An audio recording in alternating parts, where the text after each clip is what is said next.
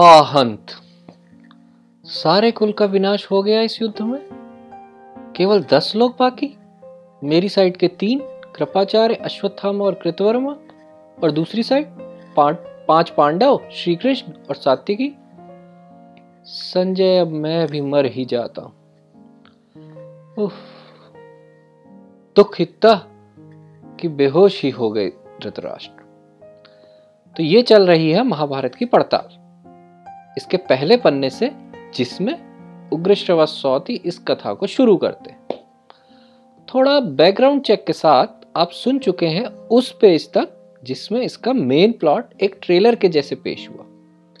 जुए और युद्ध के ज़िक्र के साथ।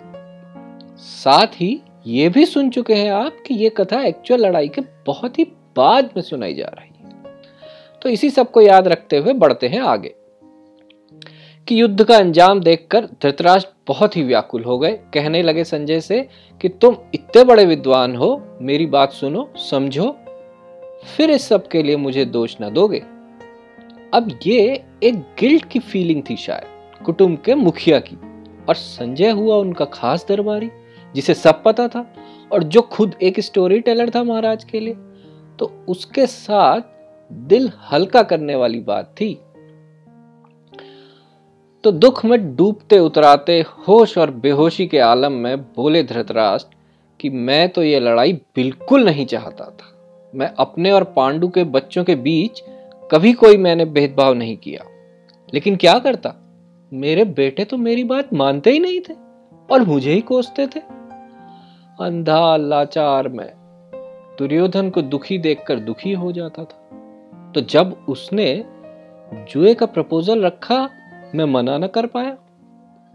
लेकिन मुझे तो पहले ही भान हो गया था इस घोर अनर्थ का, जब अर्जुन ने सब राजाओं के सामने द्रौपदी को जीता और जब वो सुभद्रा को हर लाया और उसके बाद भी उसके भाई कृष्ण और बलराम इंद्रप्रस्थ आकर पांडवों के दोस्त बन गए, तभी मैं समझ गया था कि हार ही होनी है अपनी।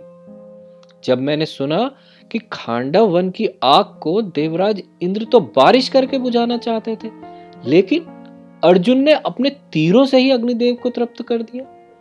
तभी तभी मुझे लगा कि हार अपनी ही होनी है। जब मैंने सुना कि लाख के घर से पांडव बच गए और विदुर खुद उनके साथ हैं, तभी मुझे हार का आभास हो गया था। जब मैंने सुना कि दुशासन ने द्रौपदी के कपड़े खींचे और कपड़ों का अंबार लग गया और वो पार ही ना पा सका, तभी मैंने जीतने की आशा छोड़ दी थी। जब मैंने सुना कि अर्जुन ने किराट रूपी शिवजी को युद्ध में संतुष्ट करके पाशुपत नाम का एक स्पेशल हथियार ले लिया, तभी मैं समझ गया था। जब मैंने सुना कि अर्जुन ने स्वर्ग में जाकर इंद्र से ट्रेनिंग ली और काल के और पौलम नाम के असुरों को हरा दिया और फिर उसे दिव्यास्त्र भी मिल गया। तभी मुझे हार का भान हो गया। और इस तरह धृतराष्ट्र के डायलॉग्स के ज़रिए कई मेजर पॉइंट्स का ज़िक्र होता है इन पन्नों में, जिनमें पांडवों का कमाल है। जैसे कौरवों को गंधर्वों ने बंदी बनाया और अर्जुन ने छुड़ाया, विराट की राजधानी में पांडवों का गुप्तवास, जुए में हार कर जंगल में रहते हुए भी एक बड़ी सी सेना लड़ाई के लिए इकट्ठी कर लेना, और फिर कौरवों के एक से बढ़कर एक लड़ाकों को धूल चटा देना। मतलब नरेशन के शुरू में बताया जा रहा है कि आगे काफ़ी कुछ है भाई। सुनते रहो ध्यान से। वैसे ज़ाहिर है कि सब कुछ हो, खोने पर धृतराज बहुत ही दुखी होंगे। वो संजय से बोले कि गांधारी की हालत बहुत ही खराब है। उसके बच्चे, बच्चों के बच्चे, बाप, भाई, बंधु, कोई भी ना बचा। तो अब मेरे भी जीने का कोई मकसद नहीं रहा। इससे तो मर ही जाना बेहतर है। अब ऐसी हालत में ज़रूरत थी मेंटल सपोर्ट की। वही किया संजय ने? बोले, महाराज, आपने एक से बढ़कर एक राजाओं के बारे में सुना है, जो बड़े पराक्रमी और फ़ेमस थे, जिन्होंने सारी धरती जीत ली, बड़े से यज्ञ किए, अद्भुत यश कमाया और फिर भी काल का ग्रास बन गए। इनमें महारथी श्रव्य थे।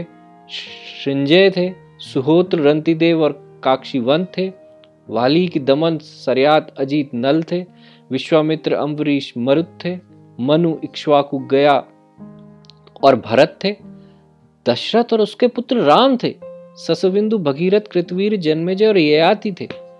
इन 24 महान राजाओं के बारे में नारद जी ने राजा श्वेत को बताया था, जब उनके बच्चों के गम में वो बहुत दुखी हो गए थे। अब ये बहुत से राजाओं का थोड़ा थोड़ा एक एक लाइन सी इसमें है। नाम भी थोड़े से अटपटे हैं, जो मैं बोलने में भी थोड़ा सा दिक्कत हो जा रही है मुझे। खैर, पुराने जमाने में और भी कई महान राजा हुए, वो बोले ऐसा। जैसे पुरु, कुरु यदुसुरा और ऐसे ही छियासठ और राजाओं का नाम लेते हुए बोले कि ये और ऐसे ही सैकड़ों और हज़ारों बलशाली और पराक्रमी राजा सुने हैं, लेकिन वो सभी अपनी शान शौकत को छोड़कर निकल लिए इस जहान से एक दिन। वैसे ही, जैसे आपके सब बेटे आज नहीं है इस दुनिया में। जब इतने बड़े बड़े महान लोग, जिनके गुणों की सब लोग चर्चा करते हैं, वो सब महापुरुष भी मर गए तो आपके पुत्र, जो थोड़ा दुष्ट ही थे, उनके मरने पे इतना शोक करना ठीक नहीं।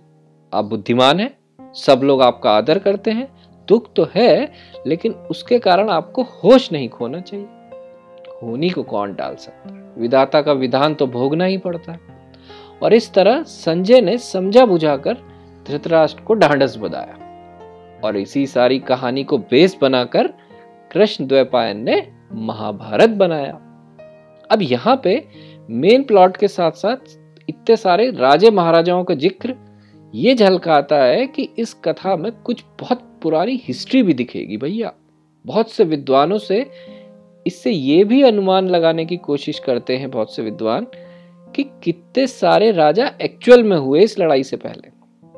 अब जैसे राम का ज़िक्र है तो ये मान सकते हैं कि राम की कहानी कृष्ण से पुरानी खैर, ये सब इंट्रो देकर उग्र सौती बोले कि जो इसके एक श्लोक का भी अध्ययन करता है, उसके सब पाप मिट जाते और जिसने थोड़ा ज़्यादा पढ़ समझ लिया वो तो दुख परेशानी सबसे परे ही हो गए।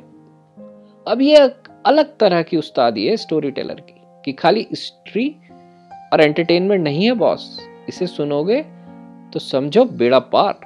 तो ऐसे ही धर्म, यानी रिलीजन घुस जाता है इसमें चुपके से। धर्म और इतिहास के इस मिक्सचर के अगले पन्नों पर डालेंगे एक नज़र अगले एपिसोड और शुक्रिया आपका अभी तक सुनने के लिए।